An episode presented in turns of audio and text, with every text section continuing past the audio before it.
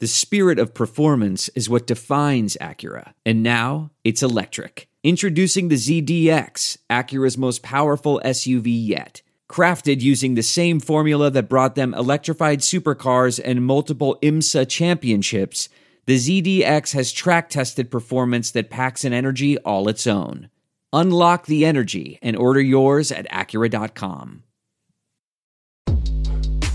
I'm hoping the Big Ten has to modify their system for us. Probably like getting grade 10 sandpaper rubbed on your face every day. I mean, we say it all the time, whether, you know, there's two types of turds, you're a sinker or you're a floater, but you're still a turd, right? I mean, um, we're, we're, we are about players and players playing the plays and not necessarily the plays. Welcome to the Varsity Club podcast. My name is Derek Peterson. Joining me this week is Jacob Padilla. Jacob, thank you so much for being on the podcast. How are you? I'm doing well. It's been a while. It has been a while. And of course, the first take of, of this podcast that the world will never hear when I have you on is my voice cracking horribly trying to intro this. So, uh, you you you you making me nervous maybe or well I, I, I, am you asked how I'm doing i'm doing better forever. after hearing that Okay, that's good. I'm glad I could give you a little bit of um, a little bit of laughter on your your Thursday. We're recording this on a Thursday afternoon.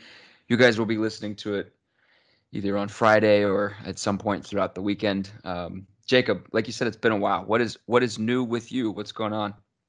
Well, um, kind of the most exciting development for me recently is um, the fact that summer basketball is starting back up. AU basketball. I've, we had our tryouts. We uh, had a, I got a couple practices under my belt now, so starting to uh, figure out uh, the team I've got on my hands. And uh, actually, uh, I've got Noah Vedral's little brother uh, on my team, so that's exciting. Really? What position yeah. does he play? Uh, he's kind of a like three four, kind of a wing. He's gonna have to play the five some for us because we have no size. But hey, positionless basketball, baby. Hey, you take some take some tips from Fred Hoiberg. Just take some of his some of his playbook and just try to replicate that on your own team. Yeah. Hey, any way you can kind of facilitate that, just sit down with uh, Fred, kind of go over some of his best stuff. Yeah. You think you uh, think we can make that happen? We should try because that would be fun. Um, we we there would probably be you know two or three notebooks filled with stuff by the time we left his office or wherever we were talking. His uh, his playbook is wonderful. I saw I've seen a handful of people that are going through um, like five out college systems yeah. um, this off season or over the last couple months. And I think you've retweeted a handful of videos on my timeline and some of the the handoff and and some of the stuff that Fred runs is is it's just like nice to watch. Yeah. After, and I, I'm, I'm go ahead. And I was just gonna say, um, Hoiberg did do the NABC kind of coaches uh, clinic. They did a series there, just bringing on uh, a lot of different coaches to run through their stuff for other coaches, and I was able to kind of sit down on that and learn some stuff from that. So that was pretty cool to kind of just get a little bit of a kind of see what's behind how he runs things and uh, kind of the five out, up tempo system, and how he incorporates all that. So that was definitely uh, educational for sure. Get to see how some of the sausage is made, so to speak. Um, I have a question that I would like to ask you before we get to the topic at hand, and that is the offensive line. You wrote an offensive line story for the yearbook. We're going to talk about the offensive line in a second, but I saw something that you retweeted on my timeline Thursday afternoon that was a Phoenix Suns fan poll that was asking about one draft mistake that you could go back and change, and it had listed like uh, what taking Dragan Bender over uh, Buddy Hield and Jamal Murray, and then taking Josh Jackson over uh, De'Aaron Fox, and then DeAndre Ayton over Luka Doncic.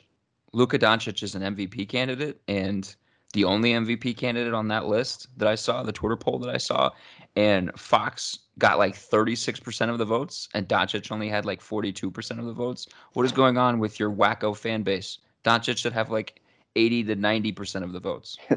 well, yeah, that that was kind of my initial reaction. Looking at when I voted, uh, Fox Isaac over Josh Jackson was actually winning the poll. I'm like, what are we doing here?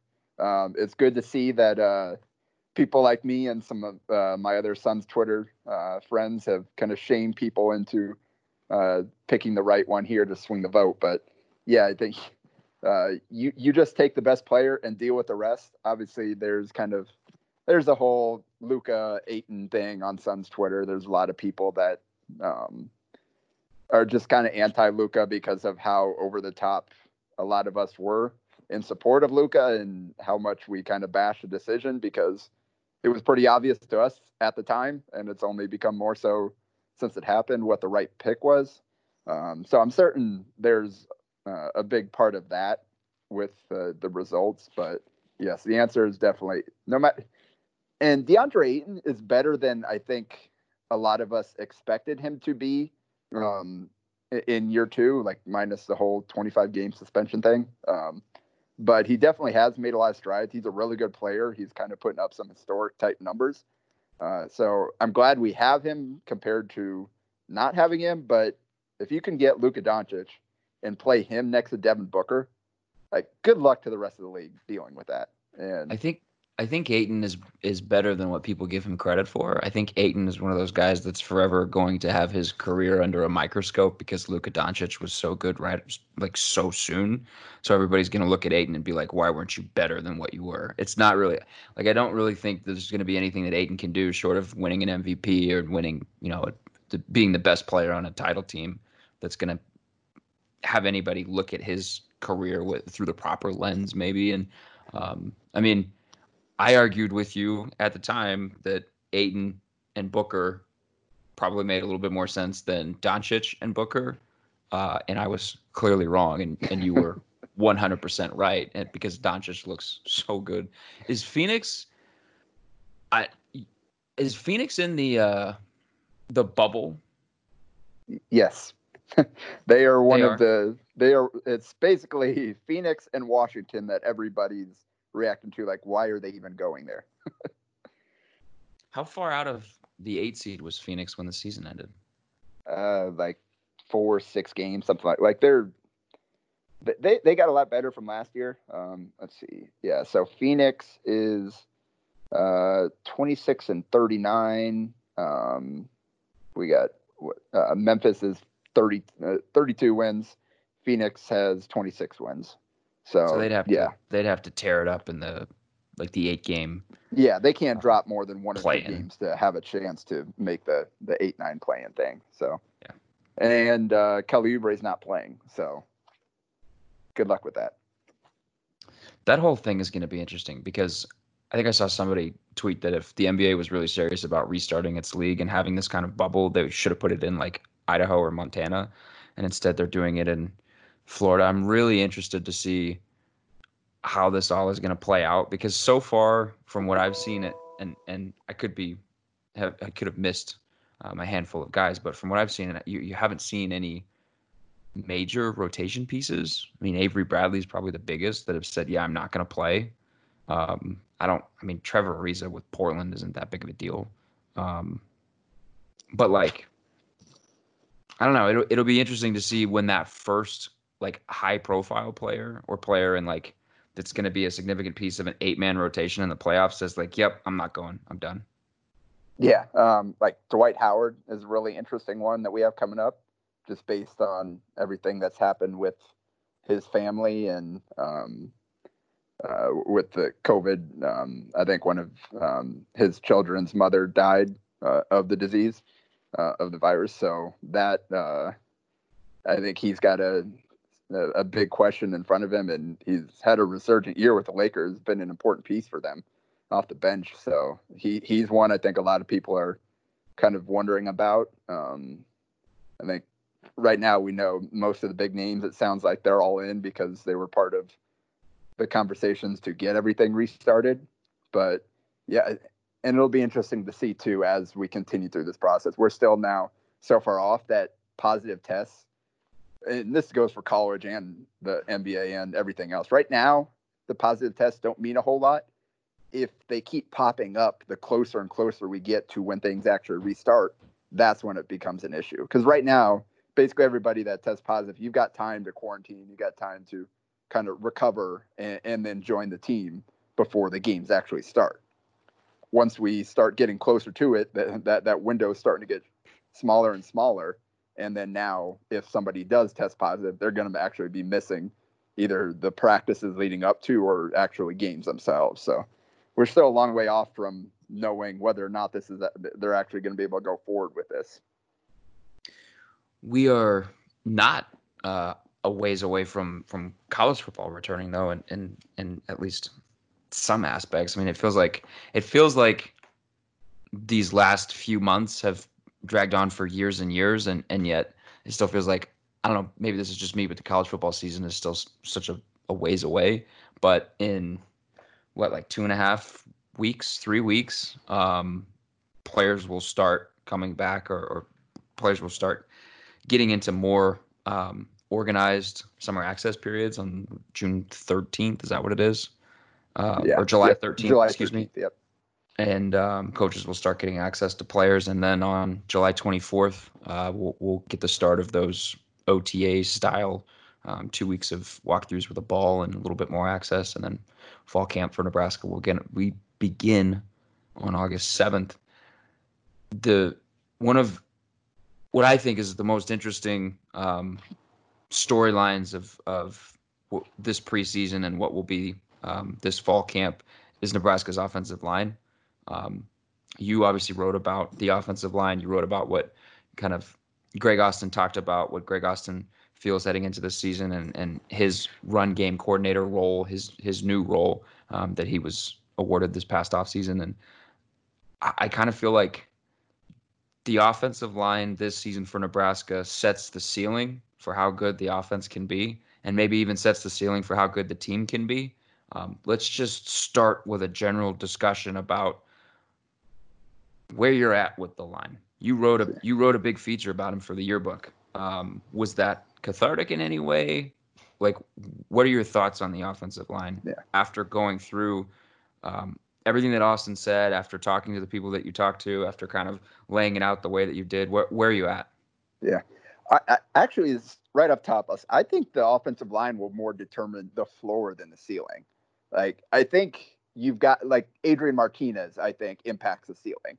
Like if he's a Heisman candidate, then you've got a chance to uh, really do some things this year. I think if the he, he obviously needs the offensive line to be good to get there, but I think if the offensive line is good enough, you can get enough out of the offense.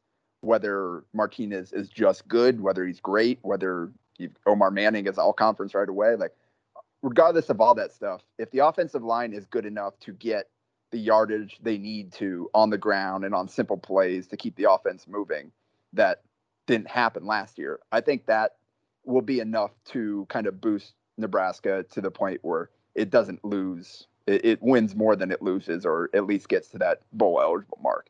I think you're going to need a guy like Adrian Martinez to be great to elevate the ceiling beyond that. But I don't think you can get to solid uh, or beyond without the offensive line, if that makes sense. Um, yeah. So yeah, that's a that's a good way of putting it. Somebody somebody asked us this week. Okay, so let me let me ask you this. Somebody asked us this week in the mailbag about first team players on the all conference team at the end of the season and whether Nebraska has a shot at landing somebody on first team all Big Ten. And you and I both had said Brenden Jaimes is is a guy that, you know, he could get there if Nebraska's offense has a big year or if Jaimes just has a standout year and is pancaking people left and right, Nebraska has a really good running game. Um, does does having, let's say Adrian Martinez doesn't take a big step, but just is better than he was a year ago. If Nebraska has an offensive line that has a Brenden Jaimes who is in the conversation for an all conference first or second team, in the conversation for being a you know day two draft pick and has Cam Jurgens playing really well. If the offensive line is that, if they're you know back to the way that they were operating in 2018 when Nebraska had one of the best ground games in the country, if they can get you know if they can if they can figure out some of the protection issues that plagued them last year, if they're let's say a top 25 unit, what does that do to this offense just just the offensive line, ignoring what what would have to happen with the running backs or what would have to happen with Adrian Martinez. Like, let's say this offensive line at the end of the year is a top 25 offensive line in all of college football. What do you think that does to the offense? I think that allows it to run as it's supposed to. I think if the offensive line can do its job on a play in and play out basis, then you've got a chance to really see what Scott Frost can do as a, a, a play caller, as an offensive uh, mastermind that we expected him to be based on what he showed at UCF and Oregon. You got to be able to have, like, the key to Frost's offense is kind of the stacking success on top of success of setting up bigger plays with the the inside zone runs where you're you're picking up four or five yards, uh, and then you hit them with the outside stuff, or um, you hit them with a deep shot, um, or hit them with a screen that br- that they break, whatever. Like you've got to be able to. Nebraska too often we're getting stuffed early on, or um, they're facing uh, second and third and long, and so now Frost has to coach against the the situation as opposed to being able to call what he wants uh, as they're kind of building the plays on top of each other. So if the offensive line can do its job on a play-to-play basis, I think that allows everybody else to kind of show what they're capable of. You don't have to try to do too much. You don't have to try to make the big play when it isn't necessarily there. Maybe that's not the skill set because if you don't, you're giving the ball up. Um, so th- that's the key. That's why I talk about the floor is you've got to the offensive line has to be at a certain level in order for Frost to really do what he wants to do. And I think that's kind of the goal they're looking for this year. Let me just give you a couple of numbers or a couple of rankings. I'm not going to give you the exact yeah. statistics. Nebraska last year 60th nationally in yards per carry rushing, 89th in line yards, um, 95th in standard down line yards, 96th in sack rate. Yeah. And on passing downs, they they ranked 112th nationally in sack rate. It was bad. 12.6 yeah. percent of uh, passing down attempts yeah. ended in a sack. Why did it not work last year? They had yeah. they had two two three juniors a sophomore left guard in Hixson that had won the job from um, what the outset of fall camp. Like he wasn't. Um, like I, I don't remember him being in a competition during fall camp. I, if I remember correctly, he had the job to begin ball camp, and then he kind of continued building and earned a scholarship. And then obviously Jurgens had his struggles, but but like why why do you think why do you when you watch back through the season when you've talked to the people that you've talked to for this yearbook story, why do you think they struggled as as uh, profoundly as they did last year? Yeah, and that's kind of the interesting thing because I did I used a lot of those numbers in my my feature um, to kind of paint the same picture to show how far behind they were last year. And continuity is a really good thing. Like returning five starters on the offensive line is usually a good thing. But when those five guys produce the results they did last year, how good of a thing really is that? And that's what makes this year so interesting with this offensive line is you do return all five starters, but there are so many different storylines with this unit because we, we still don't know who is going to start at multiple positions. We've got a pretty good idea, but right now I think left guard is completely up in the air, and we uh, at right tackle Bryce Benhart has to go out there and show the coaches um, that he can do what they think he can. So there's still so many questions to answer. You've got the Farniok moving inside the guard. Um, you've got Jaimes coming back and uh, Greg Austin really challenging him to be more than a lead by example type of guy, to be more than a guy who just comes in and does his job. He needs him to be vocal. He needs him to be a teacher for the younger guys. So there are a lot of storylines on this unit. I think part of the problem last year, and that's what um, the the lineman that spoke at, at, on that first day of spring said and, and talked about was the, the the cohesiveness just wasn't there, and they weren't able to keep it up consistently. Like they they'd uh, they'd run a few plays correctly, and then there'd be a breakdown, and now suddenly you're behind the chains again, and you lost all that momentum that you had gained. Um, guys just weren't quite on the same page, one through five, all year long, and uh, I think uh, I think it might have been Matt Farniok said they, they feel a lot more comfortable now. Uh, at least they did on the first day of spring. They felt more confident in each other and playing together.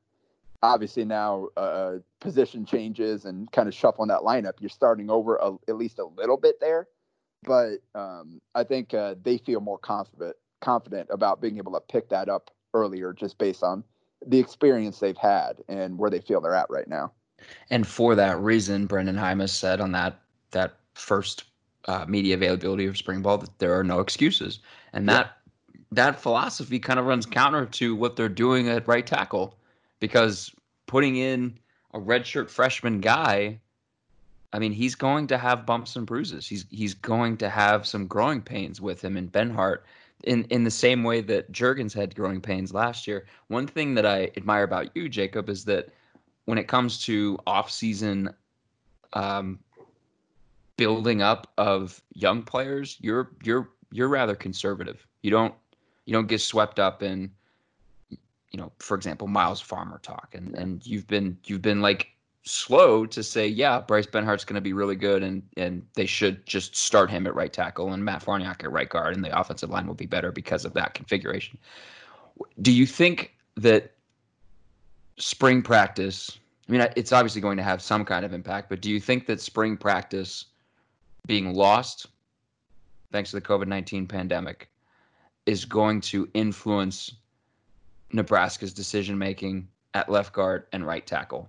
When we talked to Frost a week or two ago or whenever it was, he said we're expecting a young player at right tackle. He didn't specifically say Benhart, but he also didn't specifically say that young player has the job. Yeah. And if if Farniok is at right guard instead of left guard, he can much more easily kick back out to right tackle should they need him at right tackle do you do you do you think that there's still a possibility that Farniok plays right tackle when the season begins and Benhart is a backup guy because they just haven't been able to get those reps after losing out on spring practices or I guess where are you at with with the young guys with somebody like Benhart with somebody like maybe Ethan Piper yeah. or Trent Hixson who I think we could still classify as a young guy because he doesn't have a ton of experience um, yeah. where are you at with with those guys yeah um, so I I I definitely think it's in, it's possible that Farniok does end up back out at right tackle and they kind of go back to where they were. Um, Interesting. It, it's it's up to Ben Benhart. It's I definitely if I had to bet, I definitely go with Benhart being the starter and Farniok at right guard. Um, mm-hmm. I think at this point we, we saw what they did with Jurgens last year and how they stuck with him uh, because they believe the upside is so great and they didn't believe the other options were that much better um, short term to give up that chance at reaching that that ceiling faster. Um, so they did that last year, and they had experience for the most part outside of him. I think this year Benhart could end up being kind of that Jurgens like figure where they're gonna give him every opportunity to grab the job, and all he has to do is not lose it. Now, we we haven't gotten to see much of him, and um, he hasn't been out there uh, in real competitive minutes. So we don't know yet how he's going to handle that. But I mean, he was rated how he was. They prioritized him like they did for a reason. And I did a film study on him. He, um, he didn't play a ton, but in the snaps, it looks like he moves pretty well. Um, I, I, I liked some of what I saw from him, even in the limited ability. It, de- it definitely seems like the tools are there to do what they need him to do. And I think maybe he is potentially a little bit more mobile, a little bit quicker side to side than Farniok was last year. So I, I think at right tackle, they're going to give him every shot. And the only way he doesn't end up staying there is just if he struggles so mightily that um, that that he that they just can't justify keeping him there. I don't think Jurgens ever got to that point last year, even with the snapping issues. Um, th- they never pulled the plug outside of that preordained second half with um, in in that first game with Will Farniok. So, do I you believe that was the there. plan? Do you believe that was the plan? I still don't buy that that was the plan. I, I yeah. don't care what anybody tells me because we didn't see Farniok again the rest of the year. Like we saw him in mop up duty, but it was it was so bad in the first half, and then we just don't see Cam in the second half. So I don't know because they my, said they said beforehand yeah. that, that that they were going to split up the reps, yeah. didn't they? Um, I they might have. My, I can't answer that without knowing what shape Jurgens was in at the time. Like maybe it's possible that first game after everything he missed, he wasn't ready for a full game of snaps, and they worried about kind of overextending him in that first one, and they wanted to ease him back in, regardless of the results. So, I like a minutes restriction for yeah, a, exactly. a, basketball player or a pitch count in baseball. Exactly. Sure. I I, okay. I definitely like that's kind of what we were told, and I I can see how that would be a viable reason for it, um, sure. especially with kind of the halftime break. Like if it's midway through the second quarter and they're just like, this just isn't working. Get get get him out of there. Then I would um, I would kind of be more hesitant to say that kind of believe them that oh yeah this was the plan all along. But um, I, I, I definitely I, I don't think I question them too much on that um, in, in that specific situation. I'm sure it was the plan. They said pitch count I'm just a conspiracy theorist by nature, and, and and I'm I'm conflicted with this Benhart situation right now because of the way that Jurgens was utilized last year. Like, I think Benhart needs the same kind of treatment this season if he's going to be the guy that begins game one as the right tackle. But at the same time, they can't afford to mess around for another year. Just that, just from just from a, a, rebuilding standpoint, they can't afford to mess around for another year. You can't be going into year four with 13 wins, 12 wins, like back to back, or 14 wins, or whatever it would be. Like there needs true. to be significant yeah. improvement. So but that runs you, counter to, to what they have to do with some of these positions. On the other hand, do you believe? So we saw what they looked like with those five starters last year do you believe another year will make Farniok any more mobile at, against speed rushers? Do you like that? That's kind of the, the equation here is what is the kind of the floor and the ceiling of sticking with a guy like Farniok or even playing a guy like Gaylord or w- whatever you're going to do there. Um, how how does that floor and ceiling compare to the floor and ceiling of a guy like Benhart? And maybe well, you gave you gave same thing like at left guard or right guard with uh, Boe Wilson and Trent Hicks. Um, you saw you gave those guys an entire season to show what they can do. Do you believe they've got another gear, or are you ready to kind of throw the wild card out there because we know this guy can't get us to where we need to go? So we're willing to maybe maybe the the risk is greater that they'll struggle more, but we're not satisfied with what the reward would be um, of going more conservative. This is the problem that Nebraska is, is currently being faced with on both the offensive line and the defensive line, and a couple other places, uh, to be honest, as well. Greg Austin talked about this. You get into it in your piece. It's the gap, uh, the the the gap ideology. So Austin feels like they have gaps on the offensive line.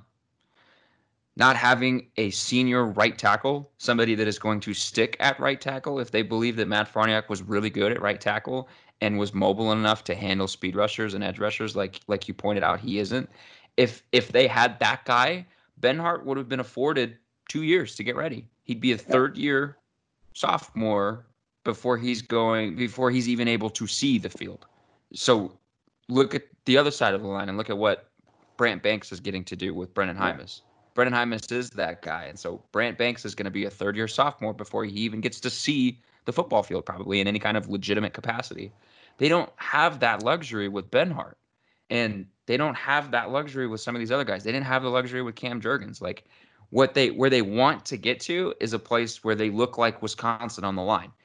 And that's there are seniors all over the place that have been in the program for a long time, that have physically developed, that have physically matured. And behind them are fourth year juniors and third year sophomores that haven't played a lick of meaningful football because the guys ahead of them have been so good. And so they're just like sitting there yeah. waiting for their turn. And by the time they get their turn, they're also really good because they've been able to physically develop and physically mature in a weight room. And Nebraska doesn't have that luxury right now. And they're having to, like, to borrow Frost's word, fast track, just not in the way that, that, you know, Frost yeah. is meaning, obviously. Um, yeah. And, and that's why to... Jaimes's return is so important. And Greg Austin talked about that. Like they they're starting to fill in those gaps. I think with the way they've recruited. Um, he he got that huge 2019 class. Um, we're starting to see a couple of those guys get into two deep now.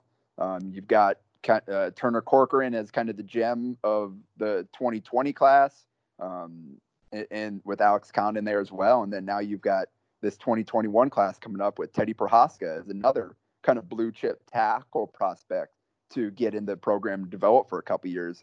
and then maybe he takes over for Bryce Benhart at right tackle, or maybe he grows into a left tackle um, down the line, depending on how Corcoran turns out or Banks or whatever. So we're starting to get to the point where I think he's recruiting like he needs to for that kind of no gaps philosophy.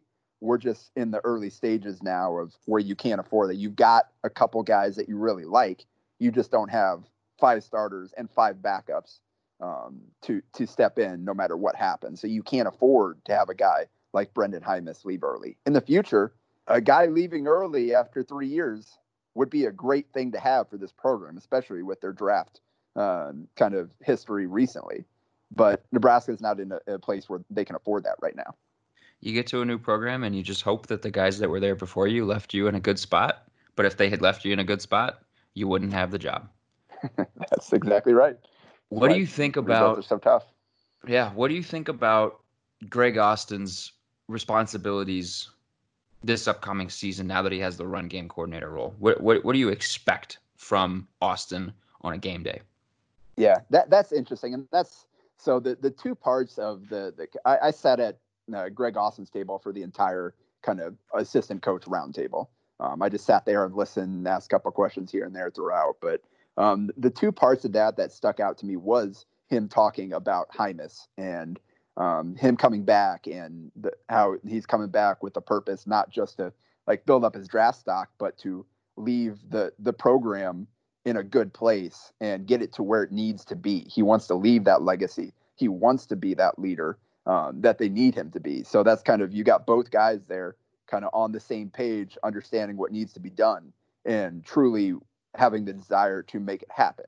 And then on uh, the other thing that stuck with me that kind of led to me writing this uh, was just kind of the passion in Austin's voice when he talked about um, that that new run game coordinator responsibilities. Um, the fact that the coaches trusted him enough now to empower him to be more vocal in game planning and in practice, and then on game days as well. He knows like he's he knows Scott Frost is a play caller, uh, Frost is going to be calling those plays, but there are going to be times where Frost will come to him and like, all right, which run do we want to go in this situation? And now Austin's going to be the guy that's going to be have to be ready to give his opinion there, and he's got to he's got to come up with some stuff that'll work.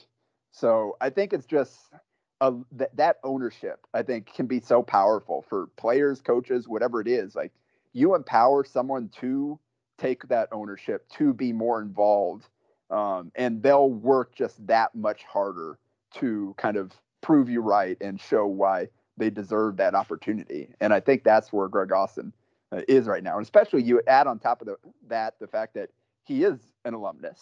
He did go through it.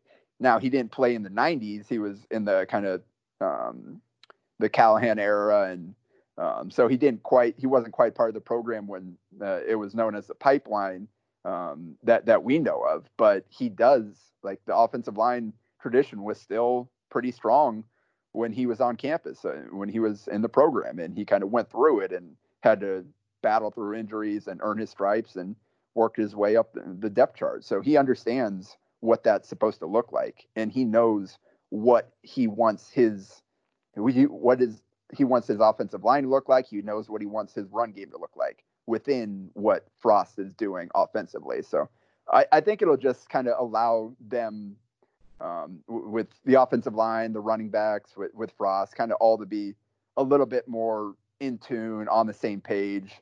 Um, and I, I think I'll hopefully allow them to kind of focus in on all right, this is what we need to be really good at.